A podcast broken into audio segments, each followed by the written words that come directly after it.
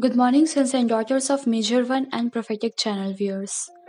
I honor the grace and anointing upon our spiritual parents, Prophet Shepherd Bushiri and Prophetess Mary Bushiri. हम आज के पराग दैनिक भक्ति को सुनेंगे आज है 9 अक्टूबर शनिवार और आज का विषय है अपनी जीप पर नियंत्रण रखें आज का वचन लिया गया है नीति वचन तेरह अध्याय तीन पद यहाँ लिखा है जो अपने मुँह की चौकसी करता है वह अपने प्राण की रक्षा करता है, परंतु जो गाल बजाता है, उसका विनाश हो जाता है। आमीन। हम संदेश को सुनेंगे। बहुत से लोग अपनी योजनाओं में असफल होते हैं, क्योंकि वे हमेशा अपनी योजनाओं को गलत लोगों के सामने प्रकट करते हैं। बाइबल स्पष्ट रूप से हमें बिना खंडर के जीवन जीने के लिए एक मार्ग देती है। हमेशा ऐसा नहीं होता है कि आप लोगों को अपनी योजनाओं के बारे में विस्तार से बताएँ। जैसा कि आज वचन कहता है, मुँह खोलने से सब कुछ बर्बाद हो सकता है। शांत होना एक ऐसा हथियार है, जिसे आपको एक विश्वासी के रूप में उपयोग करने की आवश्यकता है। बाइबल हमें बताती है कि यहाँ तक कि यीशु ने भी कई लोगों से अपने चमत्कारों को गुप्त रखने के लिए कहा था। उदाहरण के लिए यीशु ने दो अंधे लोगों को चंगा किया और उनसे कहा, सावधान, कोई इस बात को ना जाने, मत्ती नौ के तीस में।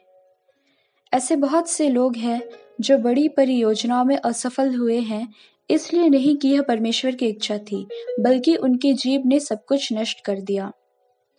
जीव के माध्यम से अपने जीवन को नष्ट करने के विभिन्न तरीके हैं।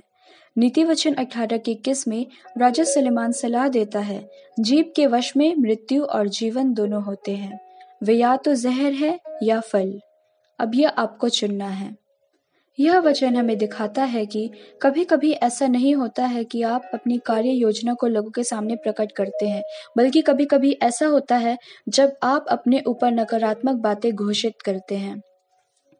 यदि आप अपनी कार्य योजना को छिपाते हैं तो इससे कोई फ़र्क नहीं पड़ेगा।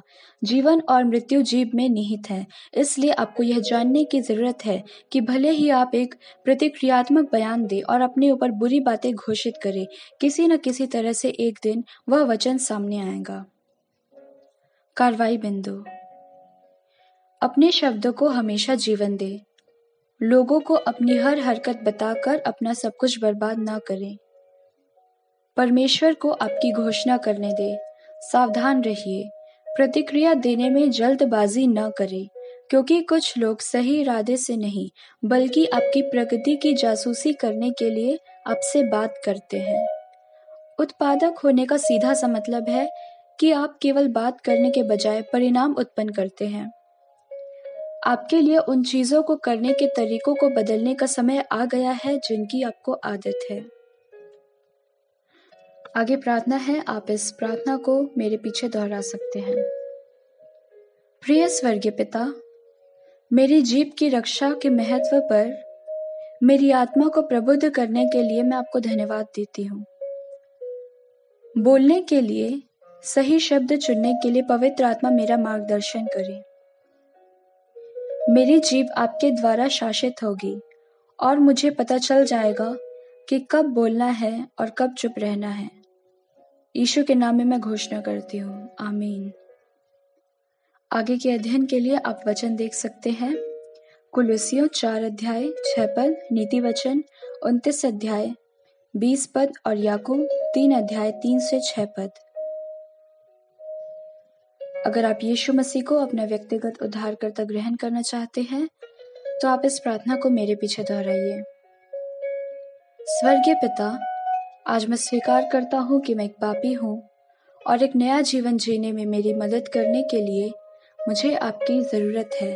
मुझे विश्वास है कि यीशु परमेश्वर का पुत्र है और वह मेरे पापों के लिए मरने के लिए शरीर में आया और वह फिर से जी उठा। अपने पुत्र को मेरे लिए क्रूज पर मरने भेजने के लिए आपका धन्यवाद। उसके लहू से मैं सारे पापों से धुल गया हूँ। मैं अपने सभी पापों और अधर्मों से पश्चाताप करता हूँ। मैं माँगता हूँ कि आप मुझे मेरे सभी पापों के लिए क्षमा करें और मेरी ज़िंदगी में आ जाए। मेरे जीवन के प्रभु बने। आज मेरी आत्मा को बचाए। मुझे विश्वास है कि आपने मेरे लिए जो किया, उसके कारण मेरे सभी पाप क्षमा हुए और मैं आज से एक नया जीवन शुरू कर रहा हूँ।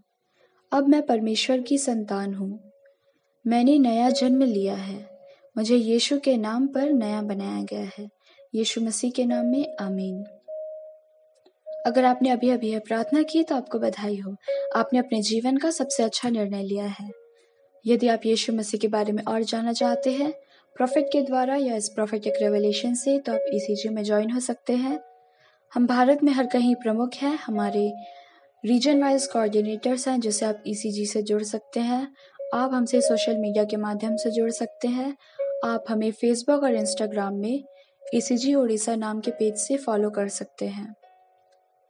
आपका दिन आशीषित हो। शालोम।